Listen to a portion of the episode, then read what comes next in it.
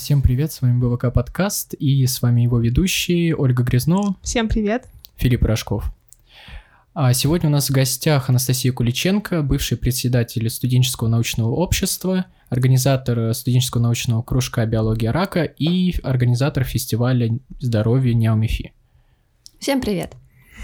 А, да, собственно, давай сначала поговорим про твою научную деятельность в университете. Как вообще так получилось, что ты стала сначала председателем СНО, затем у тебя появились э, кружки и собственно, как ты дошла до фестиваля? Ну и не просто кружки, как бы кружок дает уже свои плоды, то есть э, участники кружка, они будут участвовать в конференции, да, участники участвуют, все нормально. А в конференции, которая скоро будет, прошу заметить, вот, а, ну, то есть ты сподвигла людей участвовать а, в научной конференции и вести какую-то научную деятельность, в общем, расскажи.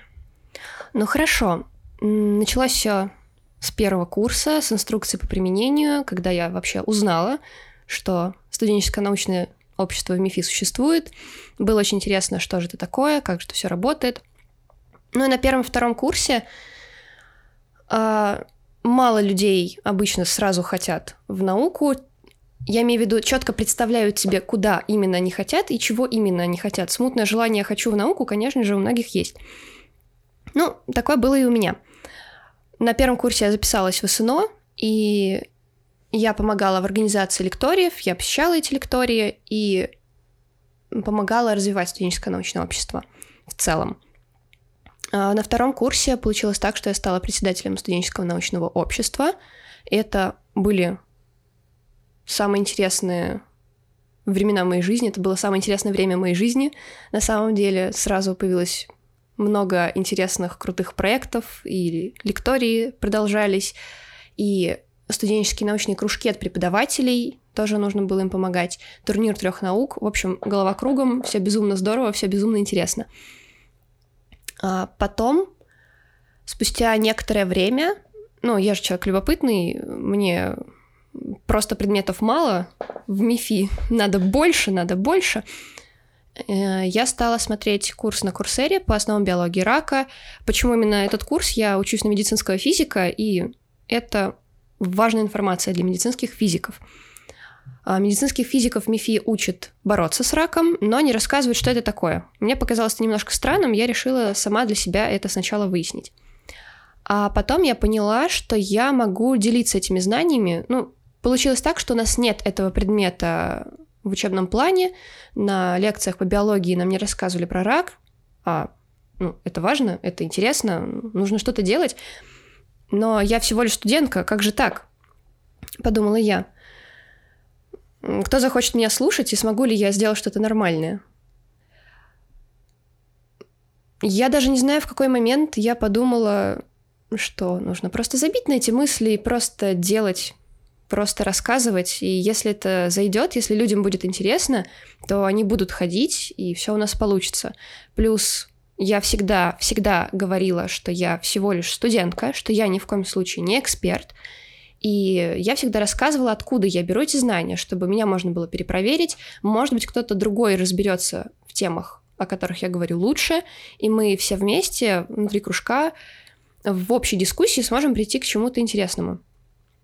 Собственно, сначала я читала там лекции. Первый семестр, второй семестр я старалась расширить лекции, но понимала, что формат уже не подходит. Нужно что-то большее. А большего я предложить не могла и не знала даже, что можно предложить. В общем, была такая небольшая стагнация. А, да, ребята, если что, об этом не знали, я только что об этом призналась. А, и в этот же период была школа руководителей студенческих научных обществ. Это когда всех крутых студенческих научных обществ и их руководители собирают в МИФИ и в общей дискуссии обсуждают, как студенческая наука должна развиваться. А, мы там обсуждали вопросы, связанные с тем, что люди либо не хотят заниматься наукой, я имею в виду студенты, либо хотят, но некому пойти, непонятно кому, непонятно куда. И иногда, ну, не иногда, чаще всего бывает так, что человек очень хочет, даже примерно знает куда, но его не берут, потому что у него нет навыков каких-то определенных. И человек просто не может заниматься наукой, ну, просто потому что ему не дают этих навыков. Это как устроиться на работу с опытом работы сразу после вуза, да, вот там уже, не знаю, имея двух взрослых детей и при этом иметь там 17 лет возраста, ну, в общем, примерно такие требования. Да, и я подумала, почему бы не разбирать научные статьи на кружке, не исследовать самостоятельно то, что там описывается, и почему бы не сделать об этом свои какие-то, ну, как научные заметки, научные статьи, почему бы их не, ну, почему их не представить на конференции, не обсудить их с профессионалами. Собственно, мы это и стали делать, и я очень рада, что эта мысль пришла ко мне в голову, потому что я сейчас смотрю на этих ребят, это второй курс, и одна из моих участниц кружка, она уже устроилась на научную работу в ВБХ РАН, и мне кажется, это очень клевое достижение моего кружка. Вторая девочка сейчас пытается устроиться на научку в Бурденко, тоже очень здорово. И получается в общей сложности у нас 4 или 5, 5 статей на конференцию. Это без моей, потому что я делаю туда статьи по своей научной работе, которую вот я на третьем курсе взяла по специальности. Вот. Если не секрет, какая научная работа тема?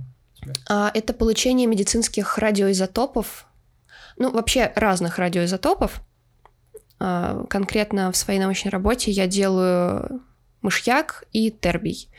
Ну, наверное, это ни о чем не скажет, но я попробую пояснить. Есть такая классная штука PET, позитронно-эмиссионный томограф, и мы можем взять раствор радиоактивный, ввести его в пациента. Этот раствор обладает определенными свойствами, то есть не просто какой-то раствор, а определенный раствор.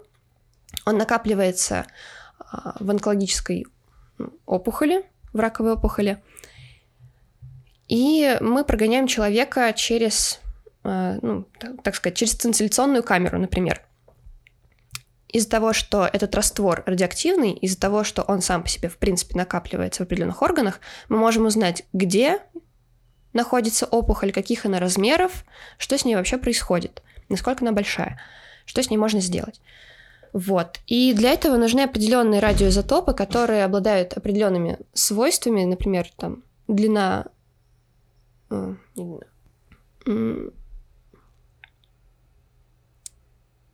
Какой-то кусочек паузы вы оставите. Хорошо. А, я просто пытаюсь вспомнить точно эти э, требования к нуклидам. Ну, в общем, они, э, период полураспада нуклида не должен быть слишком большим, иначе человек получит очень большую дозу облучения. Он не должен быть слишком маленьким, иначе мы просто не успеем ввести раствор в человека, он не успеет накопиться, он просто ну, распадется, и мы ничего не увидим. А, у мышьяка период полураспада – 26 часов, то есть можно ввести в человека раствор с мышьяком, подождать пару часов и уже сканировать его на ПЭТ. А тербий, который я делаю, там два изотопа подходящих. Один распадается э, за 5 дней, период полураспада 5 дней, другой имеет период полураспада 7 дней. Это может позволить нам делать несколько измерений, например, вот за неделю. То есть мы один раз ввели раствор в человека, и целую неделю несколько раз мы его прогоняем через ПЭТ и смотрим, что там происходит. И как меняется э, метаболизм в опухоли. Вот, то есть это тоже довольно прикольная штука. И вот я делаю научную работу по тому, чтобы получить эти изотопы не реакторным способом, а с помощью ускорителя, конкретно разрезного микротрона – через реакции. Вот, фотоядерными реакциями в России вообще мало кто занимается, вот мой научный руководитель занимается. И я считаю, что это очень круто. Хорошо, у меня есть несколько вопросов по поводу именно экспериментов и исследований, но я не знаю, это вообще будет интересно или нет. Я думаю, стоит спросить. Просто на каком этапе сейчас идет работа, я имею в виду, это все только теория, вы пытаетесь получить раствор, или вы уже можете их э, вводить мышкам и именно уже смотреть? Вообще, а, Моя научная работа, ну, конкретно, если мы рассматриваем чисто научную работу как диплом, который я должна буду сдать, то она не предполагает выделение химического этого изотопа и введение в мышку, потому что это отдельная задача, это отдельная химическая задача, как разделить эти изотопы, потому что химические свойства у них одинаковые, хотя один радиоактивный, другой нет. И введение мышкам — это тоже другая задача. Это задача непосредственно распространения и накапливания раствора в опухоли и дозиметрическая задача, сколько радиации получит там ткань или конкретно уже мышка. Вот, я просто заним... я занимаюсь непосредственно вопросами ядерной физики, которые происходят, когда излучение попадает на таблетку. Mm-hmm. Вот мы просто берем мишень в виде таблетки, mm-hmm. мы прессуем порошочек, э, ставим его на ускоритель и облучаем. Вот пока что мой диплом заключается в этом. Ну, то есть чисто физический аспект. Да. Понятно. Пока да. Угу. Слушай, у меня возник э, немножко тупой вопрос. А, мышьяк же раньше использовался как яд. Ты абсолютно прав. Это действительно так. И когда я услышала тему этой работы, я сначала тоже очень сильно удивилась. Потом была череда удивительнейших открытий в интернете для меня, потому что в 2010 году была, я не помню, как зовут исследовательницу, женщина, она нашла а, какое-то сверхсоленое озеро в Америке, американская ученая, она взяла оттуда пробы бактерий, поняла, что они живут как-то не как обычные бактерии, стала их исследовать и сделала вроде как сенсационное открытие, о боже мой, они используют не фтор, а, не, не, этот, не фосфор, а мышьяк в своей жизнедеятельности. То есть получается, что мы всю теорию эволюции можем просто под ноль свести и сделать какую-то другую, потому что используется мышьяк. Ух ты. Но оказалось, что она очень нечистый эксперимент провела, и получается, что все научные работы по применению мышьяка в медицине, в метаболизме вот с 2010 по 2011 год им доверять нельзя. Это было очень тяжело для меня осознать. Э, мне было тяжело искать информацию по этому поводу. Но если отвечать на вопрос по поводу того, что мышьяк э, использовался как яд. Раковая опухоль – это штука, которую нам нужно убить. И в, данный, в данном случае мышьяк подходит очень хорошо. Буквально недавно читала исследование, не помню какого года, ученый поместил мышьяк внутрь наночастиц. Эти наночастицы, ну, они маленькие, они могут проходить в капилляры, э, куда не могут э, дойти клетки крови. Они подходят прямо к самой опухоли, а вокруг опухоли есть определенная, ну как, микроэнвайронмент, микросреда, и она обладает кис... ну, она кислая. В этой кислой среде наночастицы раскрывались, разрушались, высвобождали мышьяк, и мышьяк убивал опухоль. Вот такая штука была. Очень интересно. Я просто сейчас занимаюсь как раз-таки созданием наночастиц для доставки лекарств. Настя, сработаемся. Да. А, раз уж мы начали про рак, то а, в чем вообще ну, основная цель, я так понимаю, кружка биология рака? Это чтобы донести а, до тем, кто к тебе приходит, информацию про рак, и чтобы заинтересовать людей, чтобы они сами дальше изучали и так далее. А что именно вот ты им рассказываешь? Я рассказывала а, самые основы биологии рака, то есть как он,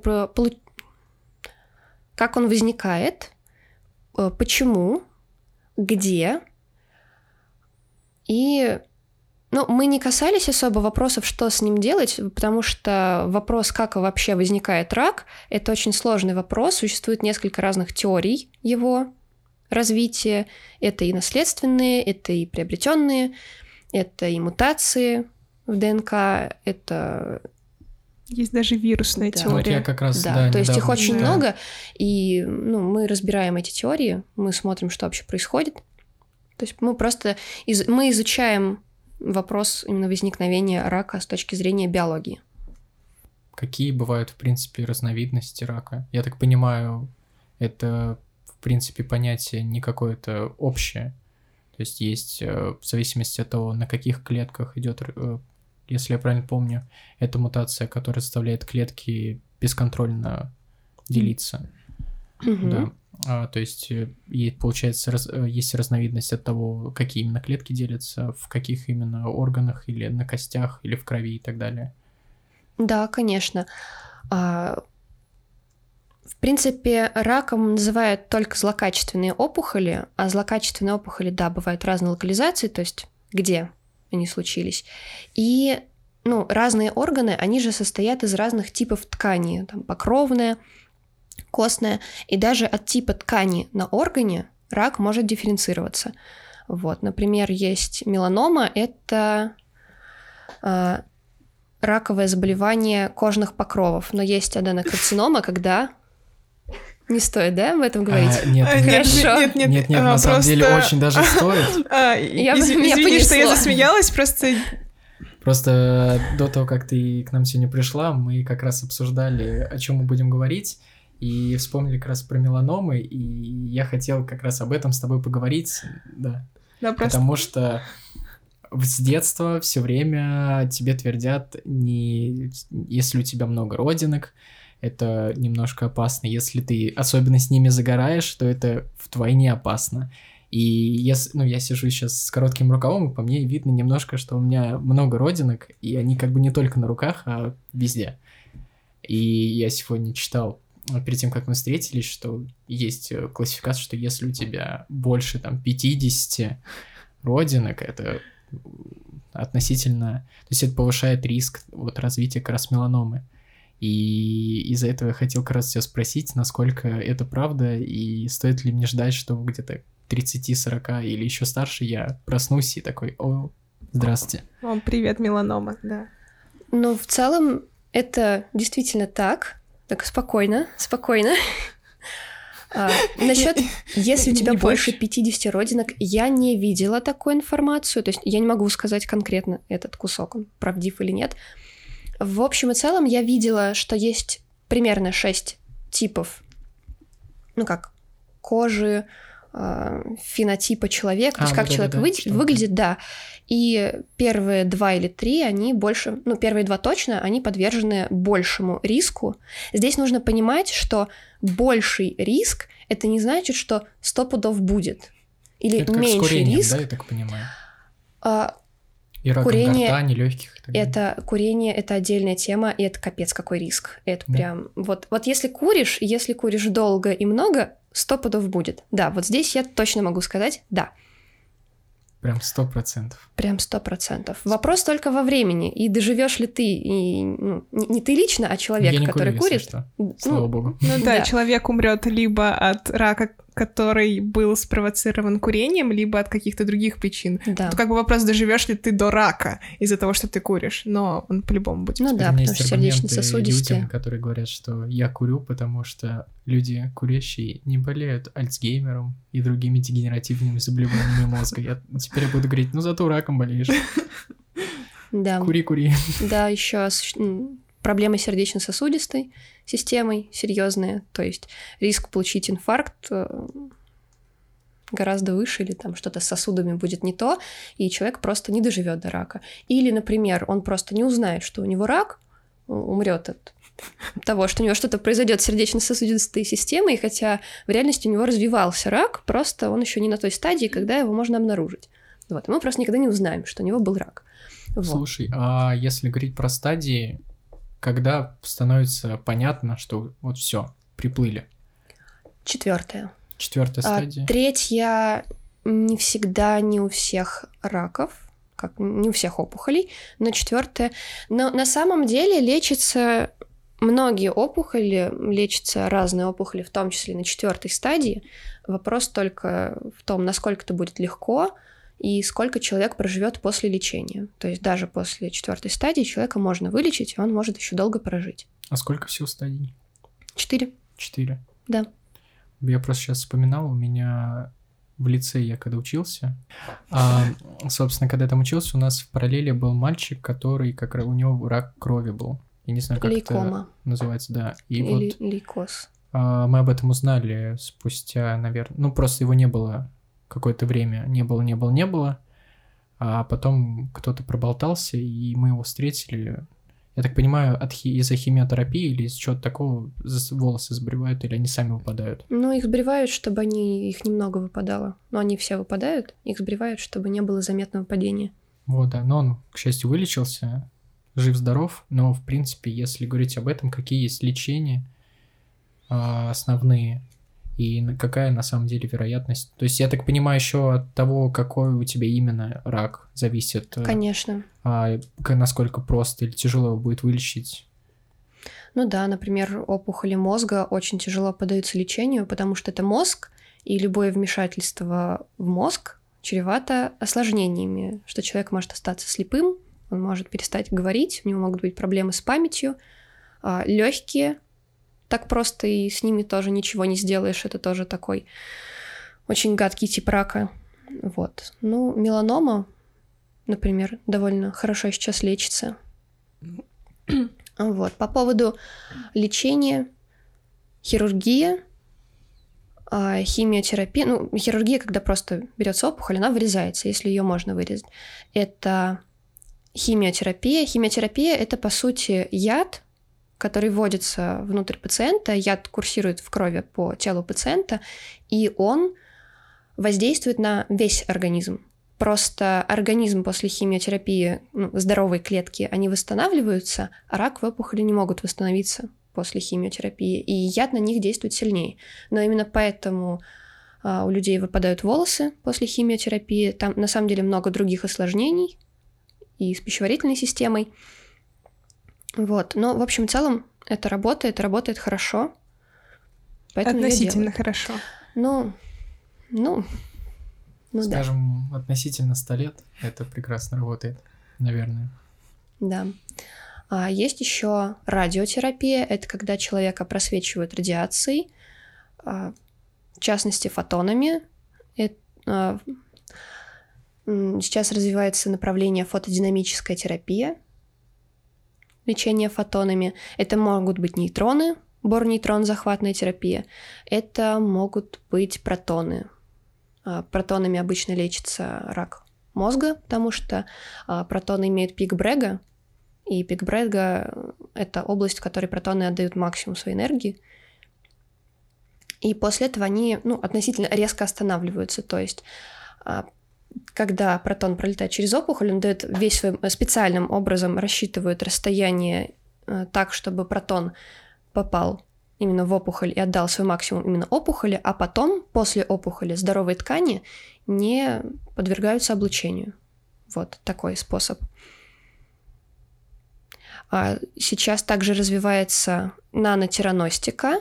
Тираностика — это слово, образованное из двух слов — терапия и диагностика. Тераностика — это когда мы берем, например, наночастицу, мы можем повесить на нее какой-то радиоактивный элемент, и она одновременно испускает, например, альфа-частицы, которые могут лечить опухоль, ну, то есть убивать опухоль. У них короткие расстояния, э, короткие длины пробега, это довольно удобно, потому что опухоли бывают маленькие. А с другой стороны, они могут испускать фотоны, которые мы можем регистрировать. И получается, что мы одновременно убиваем опухоль и видим, где она находится. Вот такая система.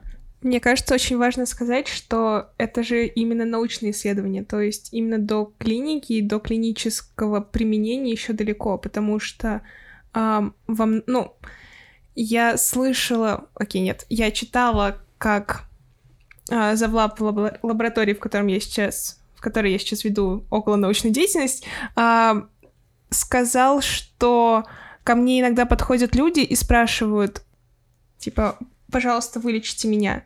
А, на что он отвечает обычно, или даже скорее думает, что «но ведь я не врач, я только ученый, да, то есть я придумываю метод, но я не могу вас лечить». Ну, то есть а, разве нанотираностика еще не находится на той стадии, что это всего лишь пока что научные исследования? Я так понимаю, на стадии теоретической какой-то разработки, а не практического применения. А, ну, не совсем теоретическое, именно ведутся М. исследования научные, ну, то есть... Э, То есть это... В я так медицинских целях уже. Ну, да, в То медицинских есть целях, это понятное не дело. услуга, которую ты можешь Да. прийти в клинику и получить. Это вот пока фотодинамическую терапию можно получить в клинике как услугу. Причем ее можно получить как косметическую услугу, например, а, для того, чтобы убрать акне с лица. Фотодинамическую терапию можно получить. Тераностику как клиническую услугу в клинике ее пока нельзя получить. Но опыты на пациентах есть. Ну да, есть. Но я это- я, я да. имею в виду, что это еще не общедоступная и везде применимая практика, что ну именно тиреностика на частицы и вот Ну да. все остальное прочее.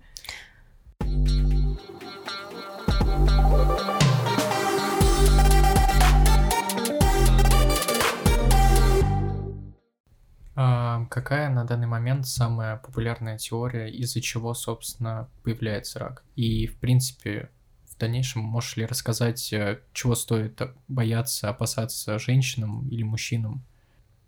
Ну, смотрите, я, сколько я материала изучала, я могу сказать пока про свое личное мнение, как я это вижу. Потому что до популярности не могу сказать, какая теория является более популярной, не так много пока литературы изучила.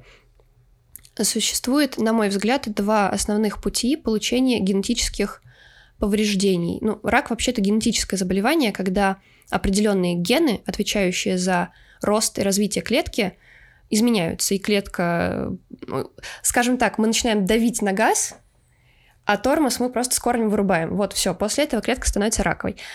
А, получается, что мы приобретаем эти изменения в течение своей жизни при воздействии окружающей среды, например. А, Ну, всем понятно, что если человек регулярно облучается радиоактивным излучением, то с ним будет что-то не то, например. А есть еще наследственная теория, а, которая говорит, что генетические поломки у родителей, они могут определенным образом сочетаться, и дети рождаются с уже какими-то генетическими отклонениями. Ну, в принципе, это ну, просто вопрос, какой из путей является основным. И я считаю, что это сочетание двух этих факторов. То есть есть, я не сути, могу как- разделить две эти теории. По сути, как с инсультом, если у тебя есть кто-то из родственников, кто перенес инсульт или инфаркт, то, скорее всего, ты Да, вероятность выше.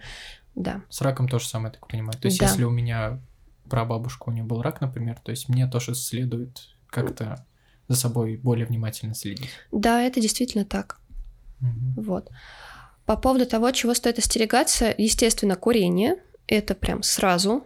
Это прямая дорога к тому, чтобы получить опухоль. Если вам очень нравится ставить на себе эксперименты и на своей шкуре ощутить, что это такое, пожалуйста. Но ни для какой другой цели я не рекомендую это делать.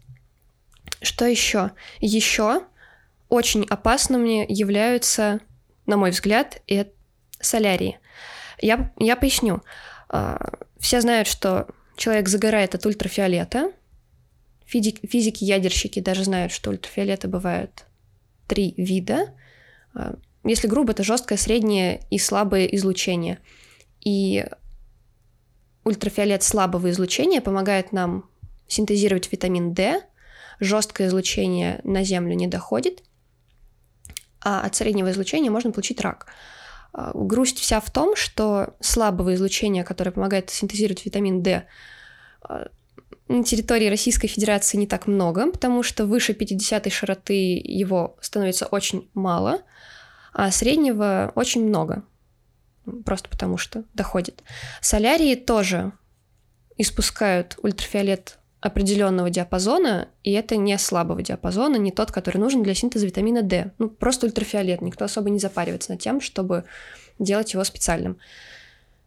Поэтому, если часто посещать солярии, можно получить меланому. Но это тоже вопрос рисков. Если ни, если ни у кого из семьи не было никаких генетических поломок, если нет установленного врачом диагноза рак, то риск, конечно, меньше. Если не каждый день посещать солярии, то есть, ну, что логично, то риск меньше. Но в общем и целом это повышает риск. Вот. И лучше гулять под солнышком и получать хоть какие-то крохи слабого излучения ультрафиолета, чем специально себя жарить ультрафиолетом, который может привести к меланоме. Ну, собственно, про мужской и женский какие-то болячки. А Вирус папиллома человека – это вирус, который очень серьезно бьет по женщинам, в частности, по репродуктивной системе. Их больше 10 видов вируса, но есть два очень агрессивных, очень лютых, от которых практически невозможно избавиться, и они могут приводить к образованию рака. Вот, это очень такая жесткая штука, как от нее можно спастись, так сказать, это регулярно проходить осмотры у врача, регулярно сдавать анализы на этот вирус. Вот. Если его вовремя поймать, то с ним можно успеть что-нибудь сделать. Если э, много лет ничего не делать, никаких анализов не сдавать, там, в 40-50 лет сдать, то риск получить рак очень высок, э, возможности вылечиться будет меньше. Вот. По поводу мужских, основная злокачественная опухоль именно мужчин – это опухоль простаты, просто потому что у мужчин она есть, и она может образоваться, если... Ну, понятно, табак, алкоголь, что это факторы, ведущие к повышению риска, но если мужчина не лечит, ну или мальчик, юноша, кто угодно, мужского пола не лечит вирусы, относящиеся к болезням репродуктивной системы, то там может что-то пойти не так. Вирусы могут задействовать какие-то свои механизмы, например, встраивание в ДНК, и все, клетки начнут бесконтрольно размножаться и а насколько он Прости. опасен? То есть как часто встречается и, я не знаю, может, знаешь, смертность какая? Раньше я знала эту статистику. Стра- э, страх рака зависит, ну как, пытаюсь сформулировать. Риск как развития. страшность, э, страшность Я рака. Мгм. она зависит не от того даже, как часто, не, даже не от того, как часто он появляется, а еще и насколько хорошо его можно вылечить. Потому что, напр- например, рак простаты можно вырезать хирургически, довольно спокойно, ну, на определенных стадиях. Можно облучить радиацией. В принципе, он поддается лечению хорошо. Рак легких нет. С раком легких вообще все очень грустно и тяжело, и прям суперэффективных методов лечения, ну, я не могу назвать. То есть страшность рака, она зависит не просто от какого-то органа, она зависит еще и от типа рака, насколько хорошо он может вылечиться. А вообще окружающая нас среда в Москве. То, что, ну, мне кажется, это очень загрязненный город.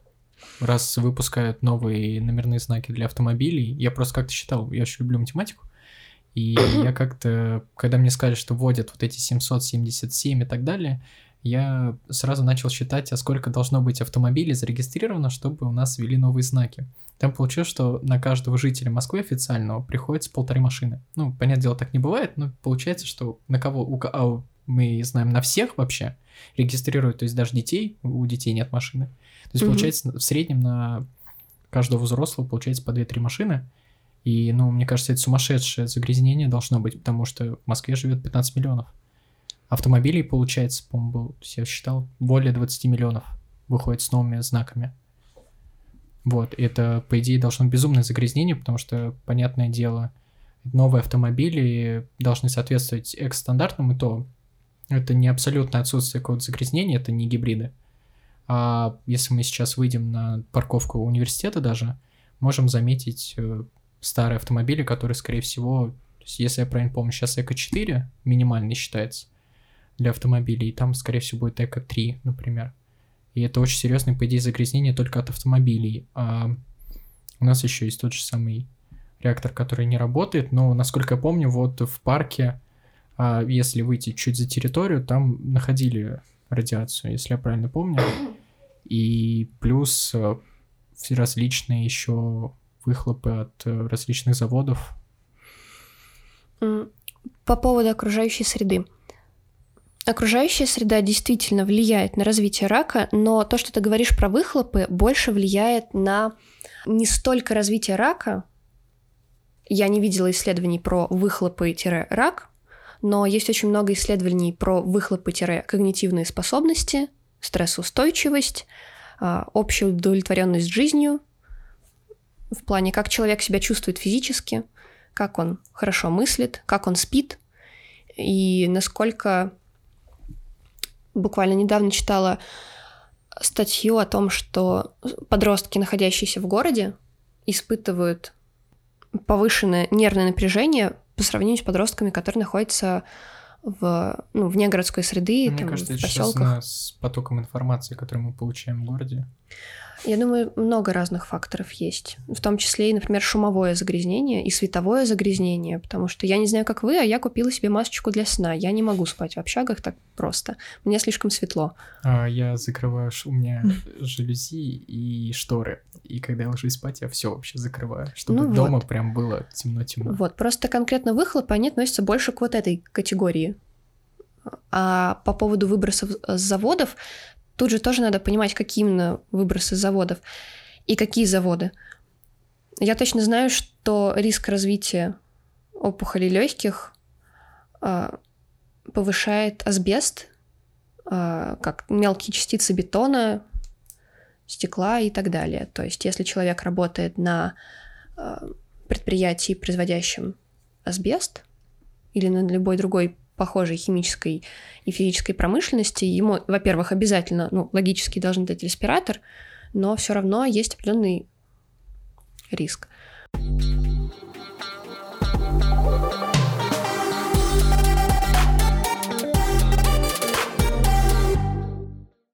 Я хотела сказать еще давно, но вы так хорошо говорите по поводу мутаций, о том, что мутации на самом деле хорошо, и мутации, они привели к тому, что, ну, как бы мы тут с вами сидим.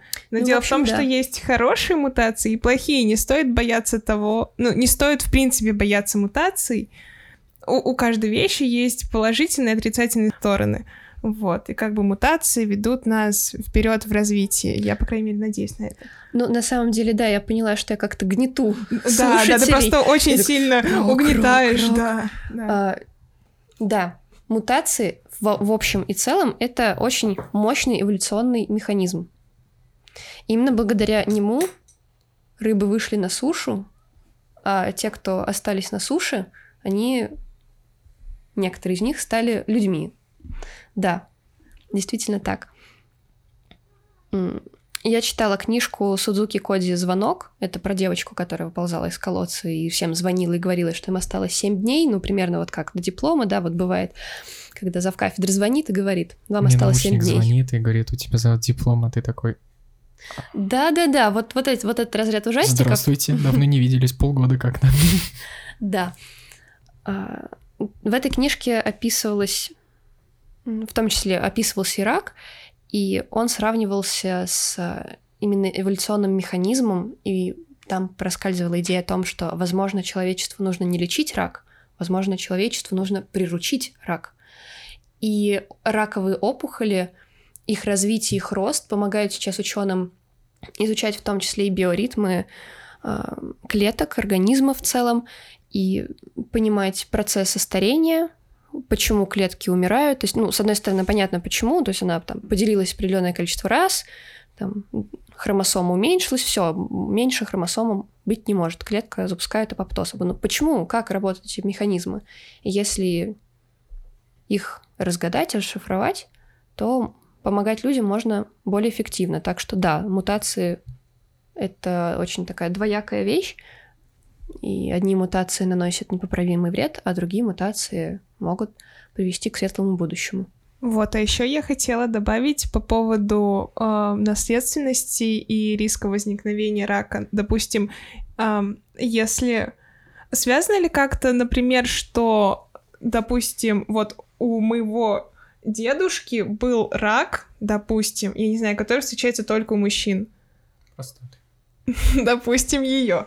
Но есть ли риск того, что у меня будет рак, а, но у меня же нет простаты? Вот, ну то есть а, это же как-то завязано на именно на генах. Ну, то есть есть какие-то гены, которые... Ну, короче. Да, есть определенные гены, а, например, BRCA1 и BRCA2, они расшифров- расшифровываются как breast cancer, и их два, поэтому один и два. Они мутации в этих двух генах говорят о том, что у человека очень высокий риск развития рака груди. Да, если что, рак груди, то есть молочных желез, он может быть не только у женщин, он может быть и у мужчин. Но если говорить про рак, который может возникнуть у мужчины, это зависит от того еще, какие мутации в генах. Это на самом деле еще зависит от того, в каких генах произошла мутация у него там, в тех клетках, потому что эту мута... э- эти мутации он мог приобрести, и они могут быть исключительно как результат накопительного эффекта. И он мог их накопить уже после того, как у него самого появился ребенок, то есть ребенок этих мутаций может не получить. Э, Очень много вариантов развития событий может быть. Бывает так, что мутация приобретенная передавалась по наследству. Бывало так, что мутацию человек получил по наследству, у него самого рака нет, но своему ребенку мутацию это передал, и у ребенка рак есть. То есть развитие событий огромное число. И это все очень индивидуально. И пугает Э, меня все больше. Я даже не знаю, а смысл пугаться? Ну, то есть ты можешь делать только то, что от тебя зависит. Ты можешь вести здоровый образ жизни, ты можешь, например, заняться экоактивизмом, ты можешь не мусорить и призывать других беречь нашу планету. За счет этого мы можем снизить выбросы тяжелых металлов, которые могут привести к развитию рака. А, Мы можем лучше контролировать источники ионизирующих излучений, которые могут привести к развитию рака. Ну, а гены и наследственность пока что ты контролировать не можешь. Конечно, был в Китае случай с ближняшками, но это дискуссионный вопрос, потому что Был ли насколько он вообще, а, насколько Можете это мне этично. рассказать? Я просто не знаю. Ой, мне кажется, это тема для отдельного выпуска. Ну так, коротко, чтобы я примерно понимал, Э, что Ты с- думаешь, что его не с было? близняшками. А, нет, просто я читала очень много статей по этому поводу, и просто из-за того, что он не... В общем, а, Близняшкам передали, переделали гены, сделали их устойчивыми к ВИЧ. на уровне яйцеклетки. Ну, то есть, уже оплодотворенной клетки, вернее. Мгм, то есть- мгм. Зигота. Не, не зигота. Ну, просто я имею, я имею в виду, что это уже не взрослые девочки, а то есть, ну, взяли Ну, яйцеклетку у это, мамы. наверное, эко какой-нибудь. ну да, да, как- типа того. Вот, и там внутри вот уже оплодотворенные яйцеклетки, но еще не эмбрионы, там поменяли гены, и э, эмбрионы и впоследствии вот рожденные девочки, они стали с рождения устойчивы к ВИЧ. Они не могут им заболеть. Ну, там не совсем так. Я просто... В общем, дело в чем? Дело в том, что мне очень интересна была эта тема, а, и я решила почитать мнения разных ученых по этому поводу. Мгм. И одно мнение мне понравилось. Почему? Потому что этот ученый, он не предоставил а, результаты своего эксперимента научному сообществу, как это обычно делается, то есть через публикацию научной статьи. Он записал видео и выложил в YouTube об этом. А вот этого я не знала, вот, кстати. то есть это не публикация какая-то, не И про- проверить ее нельзя. да, то есть, и как бы непонятно, это такой очень странный пиар-ход, либо это реально было. Либо общество подготавливает к дискуссии. Либо Вот. это А Китай, такое ребят. возможно. Это. Вот, а, кстати, может быть. еще по поводу мутаций и наследственности, к чему я все вела.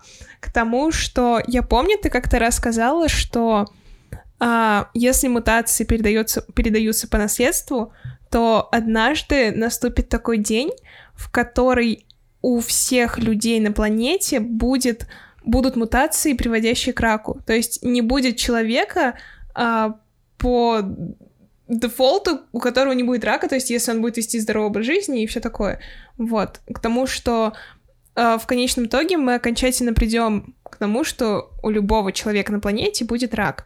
Вот. И к чему я это говорю? К тому, что э, в этих случаях очень важно именно как-то мотивировать людей, подрастающее поколение, а, чтобы они как-то занимались я даже не говорю по поводу научных исследований, которые будут вести к э, поиску более эффективных средств лечения рака, а хотя бы к тому, что нужно вести здоровый образ жизни и как-то за собой следить, чтобы Ну да. своим детям, ну, как бы передать меньше риска возникновения рака. Вот. Ну да. И мне кажется, с этой точки зрения каждый человек может воспринимать себя, как, знаете, как супергерой, типа я спасаю планету, я передаю своим детям меньше в- вероятность того, что у них будет рак. Вот. Просто я сейчас посидел, подумал, про вашу теорию, что в конце все будут иметь наследственные болезни. Потом давайте сейчас начнем уже организовывать лагеря такие, где будем выращивать инкубаторные. Найдем самые здоровые гены и будем вот Адама и Еву, и начнем из них плодить нормальных людей. Это очень э, дискуссионный вопрос, потому что в прин- э, можно не делать лагеря, где можно выводить людей, можно просто редактировать геном. Да. Ну, просто мне Но кажется, да, ученое сообщество. Да. Пока что это не очень сильно одобряет, потому что может, могут возникнуть разные эффекты, когда Непредвиденные мутации последствия. складываются, что-то не то происходит. Да. То есть, а вдруг мы получим не сверхлюдей, а сверх тряпочек, которые никакое, никакой вызов жизненный одолеть не могут. Будет грустно.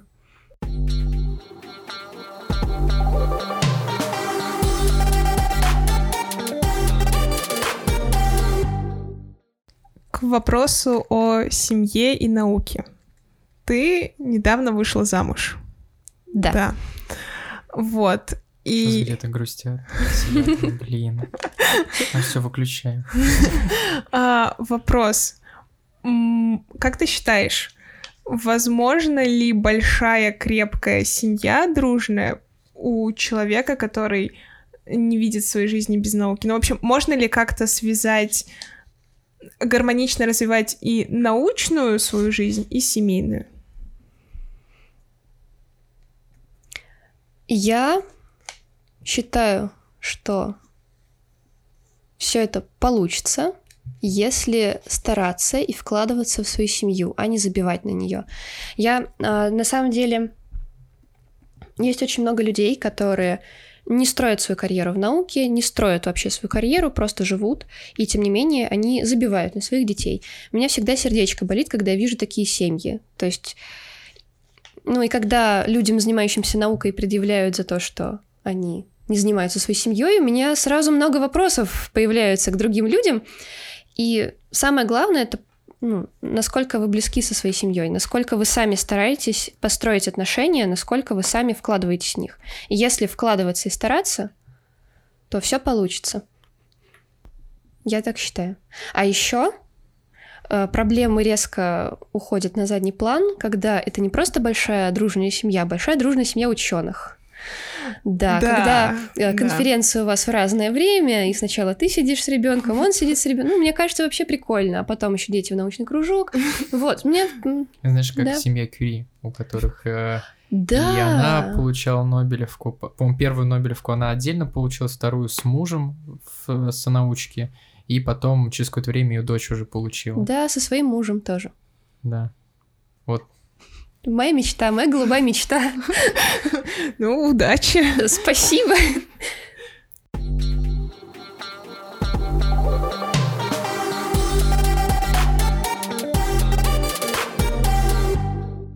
А, отойдем теперь от рака. А, про фестиваль э, здоровья в Неомифии. Мгм. Во-первых, когда он будет проходить? 24 апреля.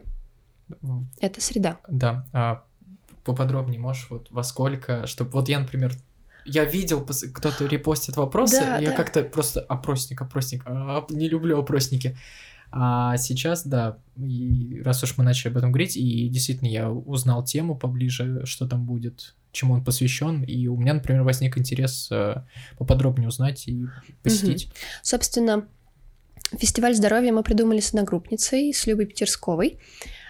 А, Это фестиваль, посвященный параллельно двум вещам. Первое — ответственное отношение к своему здоровью. То есть человек должен понимать, что если, возвращаясь к предыдущему вопросу, если он не пойдет к врачу, то он не сможет вылечиться, это может привести к каким-то определенным осложнениям. Ну и плюс вести здоровый образ жизни. Это важно.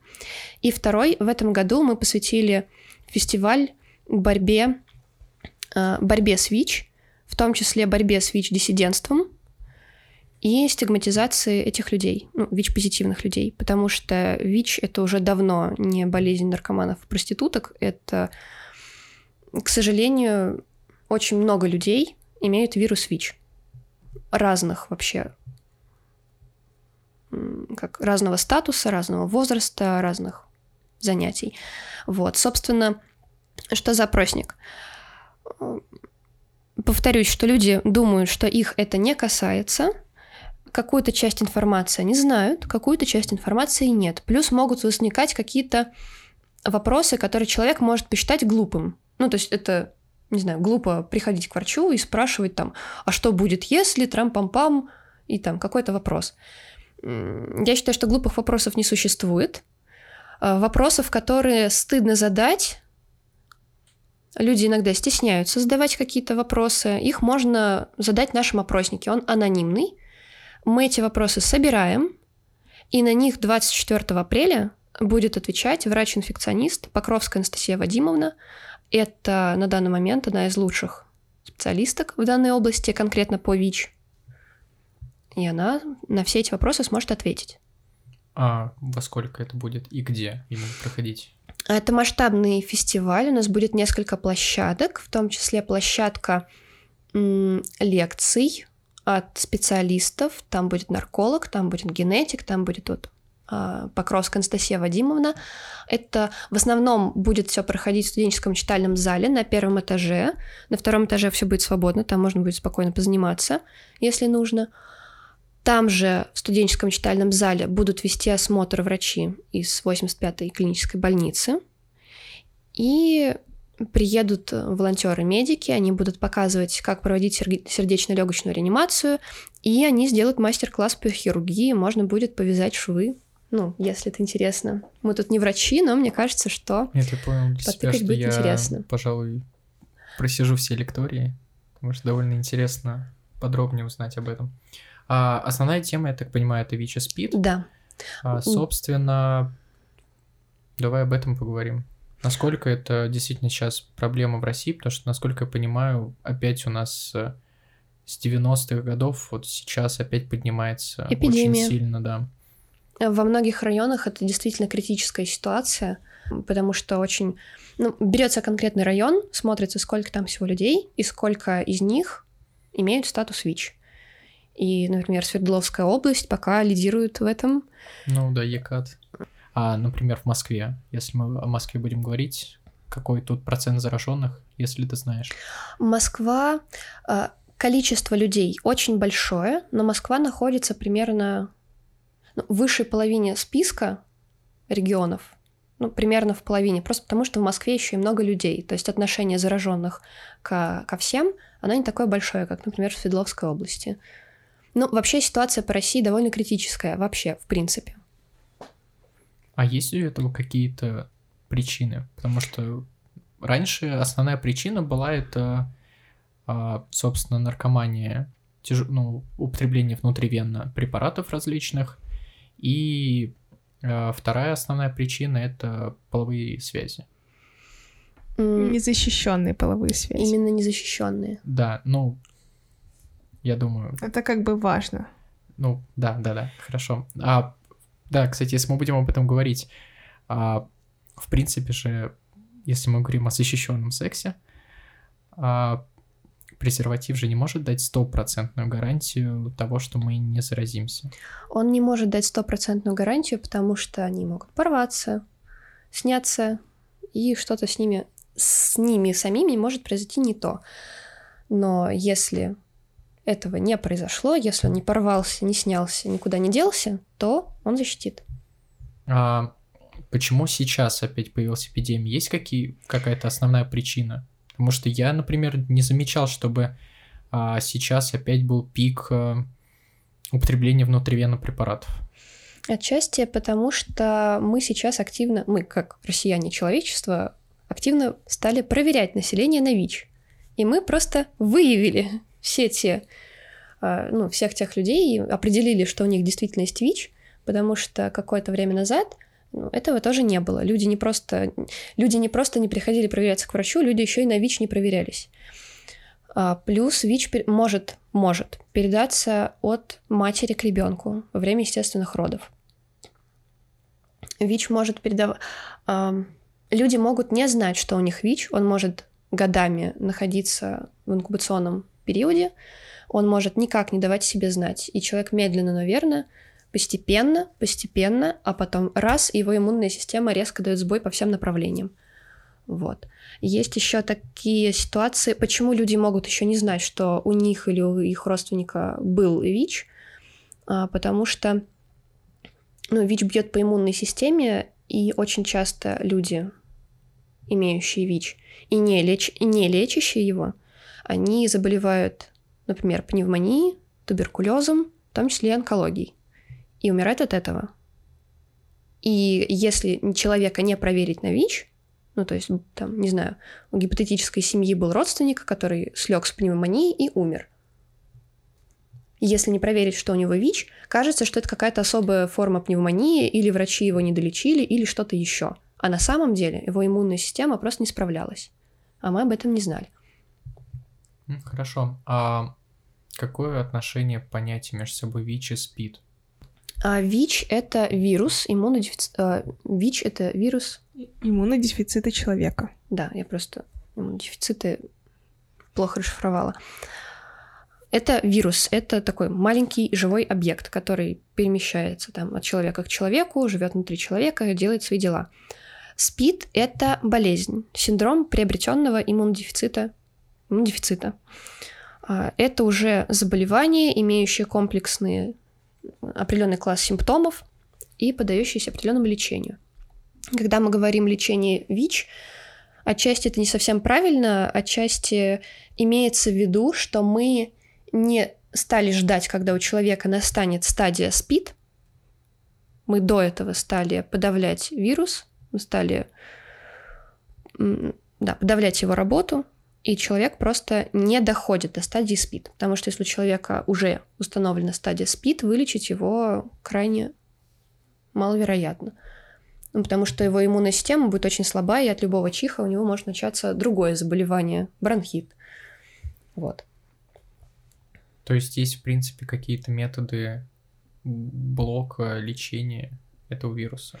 Да, антиретровирусная терапия – это специально подобранная терапия, которая подавляет распространение вируса, и она может, а, ну, ее нужно регулярно каждый день принимать, а, там определенные дозировки, определенные виды лекарств, и она распространяется для населения бесплатно.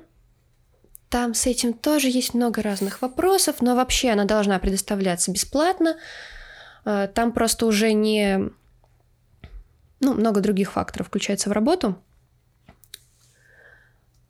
Вот. А из-за того, что вирус подавлен, он не может воздействовать на иммунную систему, и человек живет как будто бы обычной жизнью.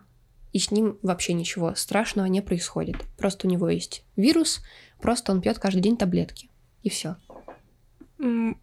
Важно отметить, что ВИЧ неизлечим на... На данный на... момент да. есть три есть пациента. Два. два. Три. Третьего просто а, ему перес... его вообще лечили от лейкоза, ему пересадили костный мозг, и это не рекомендуется как общая терапия к ВИЧ, но он тоже вылечился.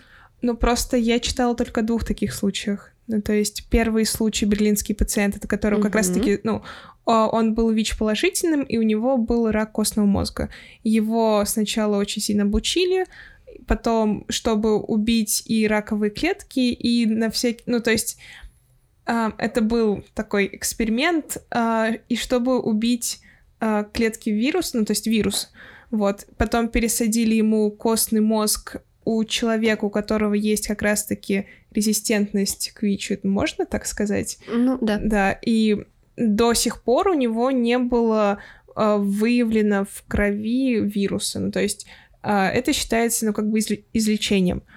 А, Проверяются обычно антитела на ну, ВИЧ. Ну, то есть, да, ну да, да, да, вот. И я читала, что недавно, ну, какая-то группа исследователей тоже вот призналась, что вот да, мы сделали, и да, пока что ничего не было. Насчет третьего я не слышала.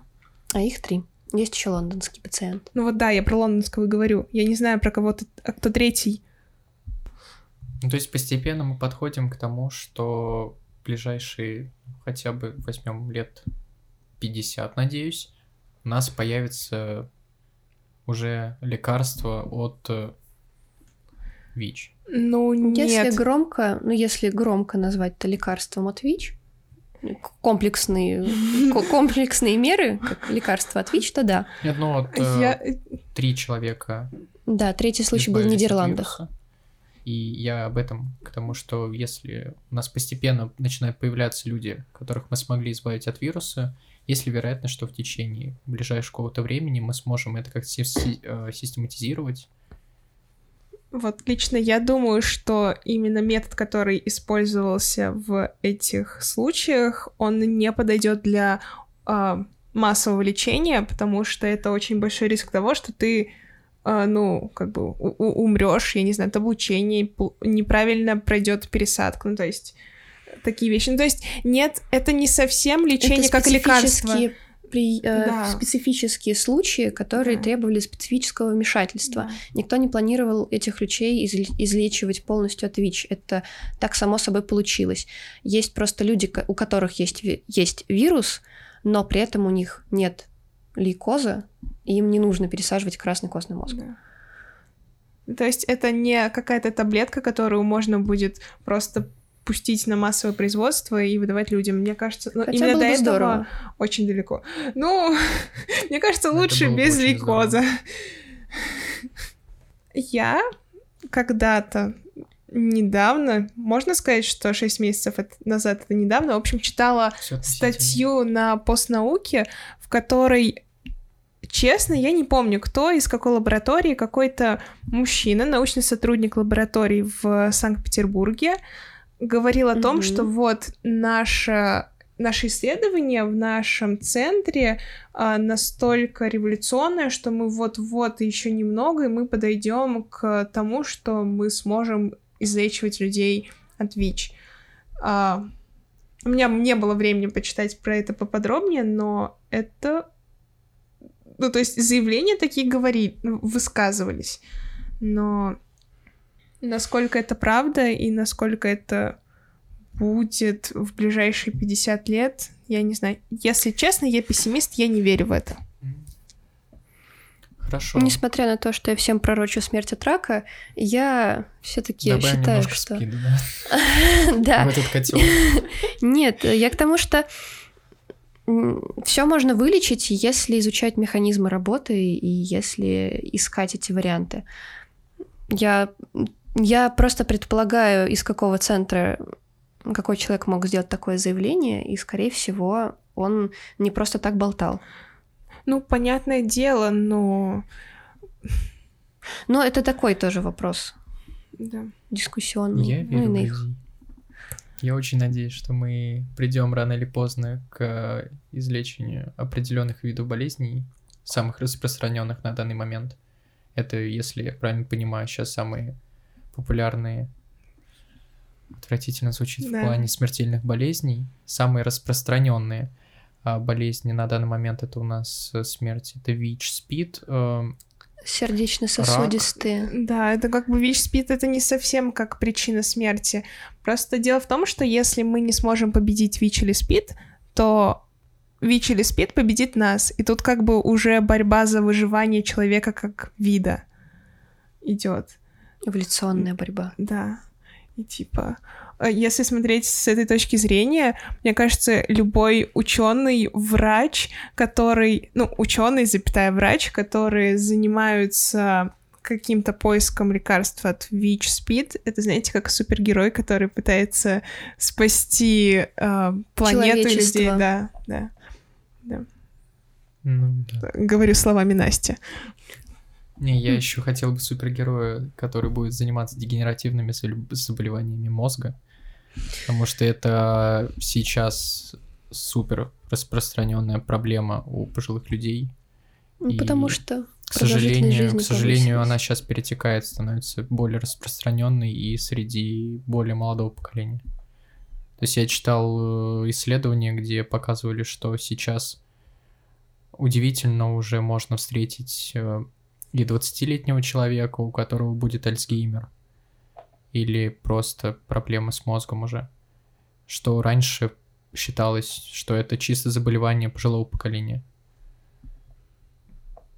А сейчас уже и 20-летние, и 40-летние вот попадаются довольно часто. А, я читала про такую вещь, как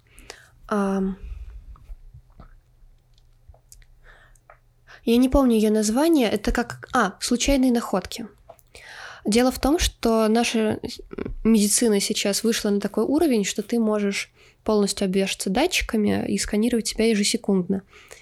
И есть очень много вещей, которые не представляют особой опасности, однако они есть в человеке. Например, киста. Киста — это доброкачественное новообразование. И в общем и целом, ну, есть оно и есть, ну и хрен с ним. Вот, но из-за того, что люди, например, изобрели МРТ, через который можно полностью пропустить человека и увидеть, что там у него внутри происходит, вплоть до мельчайших строений сосудов, можно обнаружить много всего интересного, того, что мы не видели. То есть, возможно, Альцгеймер, э, опять-таки, к вопросу что, возможно, Альцгеймер у молодых не просто внезапно стал появляться, а мы внезапно стали его находить.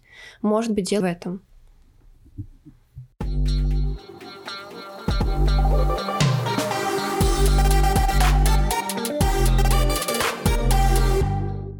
Опять вернемся ненадолго к Вича Спид. А, я думаю, что, к сожалению, не все смогут попасть на фестиваль, кто-то подумает, что кто-то не узнает, или мы, конечно, попробуем от себя как-то распространить информацию. Я очень на вас надеюсь. Да, но, опять же, для тех, кто, например, не сможет попасть на фестиваль или интересуется и послушает наш подкаст, а, расскажи, пожалуйста, самые какие-то базовые вещи, а, как нам себя обезопасить. Ну, есть общий список, но я думаю, что у нас а, в университете учится очень много очень молодых ребят и девчонок, которые у нас из-за отсутствия какого-то сексуального образования, отсутствия информации в школах, могут, в принципе, не знать. Например, если приехали из очень провинциальных городов, где с этим, может быть, вообще не сталкивались. Расскажи, пожалуйста, какие основные способы обезопасить, предотвратить это все, чтобы, не дай бог, с этим не столкнуться? Ну, во-первых, это защищенные половые контакты. Во-вторых, не надо употреблять наркотики, потому что не только инъекционные наркотики могут привести к передаче ВИЧ, но и э, типа таблетки, которые вроде как не должны его переносить, но это происходит. А, ВИЧ может еще передаваться, ну, ВИЧ вообще передается половым путем и через кровь, а через кровь он может передаваться не только при инъекциях, он может передаваться в тату-салонах, которые не следят за стерильностью своего оборудования или делают его некачественно, а еще на сеансе маникюра. И при этом есть два заболевания, которые очень тесно друг с другом, ну как, они связаны, у них а, одинаковые пути передачи, и риск заразиться ими высок. Это вот ВИЧ и гепатит С. Причем, если маникюрщица, ну, случайно порезала а, клиента и плохо обработала инструменты, то ВИЧ в среде живет очень короткий период времени. Там буквально через сутки его там уже не найти.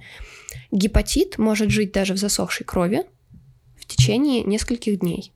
И если маникюрщица порезала случайно клиента, плохо обработала инструменты, а потом порезала совершенно случайно другого через два дня, то она может передать гепатит от одного к другому. То есть нужно всегда следить за тем, как работают специалисты, к которым вы приходите. Ну, следить не в плане быть параноиком и трястись, а в плане, ну, можно прийти, в, ну, опять-таки, молодость, пора горячая, многие делают себе татуировки, можно прийти в тату-салон и попросить, чтобы иглу вскрыли при вас, стерильную иглу. И если тату-салон этого не делает, оттуда нужно разворачиваться и уходить. А, с маникюрщицами примерно такая же история. Сейчас они... А, там три этапа обработки инструментов. Там физраствор, ультразвуковая чистка и сухожарка. И в сухожарку они попадают... А, инструменты запаковываются в бумажный пакет, он заклеивается, отправляется в сухожарку. Достается из сухожарки, он уже стерильный полностью. На этом бумажном пакетике есть цветовой круг, который изменяет свой цвет после того, как его вскрыли. То есть, по идее, его должны вскрыть при вас. Если он не изменил цвет, значит, э, целостность упаковки была нарушена, есть вероятность того, что что-то не то, плохое туда попало. И можно попросить мастера заменить инструменты. Вот, это основные пути. Ну, естественно, помимо наркотиков, которые ни в коем случае нельзя употреблять, и а, половые контакты, которые, если они происходят, должны быть защищенными. Моя мама врач, и она, зная о том, что есть болезни, которые передаются как раз-таки при недобросовестной обработке разных инструментов, она очень редко и с опаской ходит в разные косметологические да, косметологов я тоже забыла упомянуть. Косметологические, не знаю, ну, в общем, косметологи, да, да. Да, и не только к ним, например, она никогда не делала себе ноготочки, потому что ну, она правда, ну, она не доверяет людям, потому что, извините меня, это здоровье, и как бы свое здоровье важнее, чем ногти, и мне кажется, я пошла по стопам моей мамы. Да, она просто сидит здесь без маникюра. В данном случае нужно, ну, нужен здоровый такой страх, здоровый, здравомысленный страх, но паранойя, ну, с паранойей жить плохо. То есть, если вы считаете, что нет, и вам ну, нормально жить без ноготочков, то все в порядке. Нет никаких проблем. А если вы жить без, не можете без ноготочков, просто следите за тем, что делает мастер. Или есть выход просто купить собственный набор инструментов и уже с ним ходить э, к мастеру.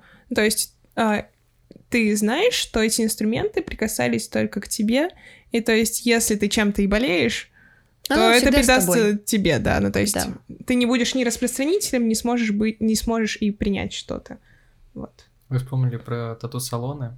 Я вспомнил, что в детстве мне запрещали делать татуировки. Я с восьмого класса, примерно, с восьмого, да, родителям сказал, что все, я хочу забить рукава. А все, сейчас коплю деньги, забиваюсь просто, вы меня не узнаете. Приду весь в пирсинге с рукавами. И мне сказали, нет, ни в коем случае, татуировки. Сделаешь все, выходи, уходи из дома, потому что пойдешь делать татуировки, заразишься ВИЧ, заразишься гепатитом, умрешь. Ну, это может произойти только в том случае, когда салон плохо обрабатывает инструменты. На фестивале, кстати, будет представитель э, тату-салона. Они очень хорошо следят за обработкой своих инструментов, и в, в своем инстаграме они постоянно показывают, как они это делают, у них есть отдельный сторис об этапах обработки, то есть они делают это ну, в открыт, как в открытом пространстве, действительно у них можно все это спросить, узнать. И он может рассказать, на что нужно обращать внимание, на какие вопросы тату-мастер должен ответить. И на что, ну, как вообще, как вообще все это происходит в тату-салонах. Тату-салон для сознательных граждан. Да. Еще один плюс, чтобы пойти на фестиваль. Да. Хорошо, я думаю, пора заканчивать. Я хотела сказать, да. что очень важно повышать а, общий уровень, ну, как бы осознанности и сознательности граждан, и очень важно влиять, ну, именно делать то, что ты сам можешь, ну, то есть влиять на людей, которые рядом с тобой. Вот. Полностью согласна. Я так кружок сделала. Ладно, а, спасибо, что пришла сегодня к нам. Вам спасибо, что пригласили. Да, мы обсудили не так много тем, как хотелось. Но обсудили гораздо глубже, чем планировали. Да, да. Спасибо. спасибо вам. Так что еще раз спасибо, что пришла. С вами был БВК подкаст. Всего хорошего. thank you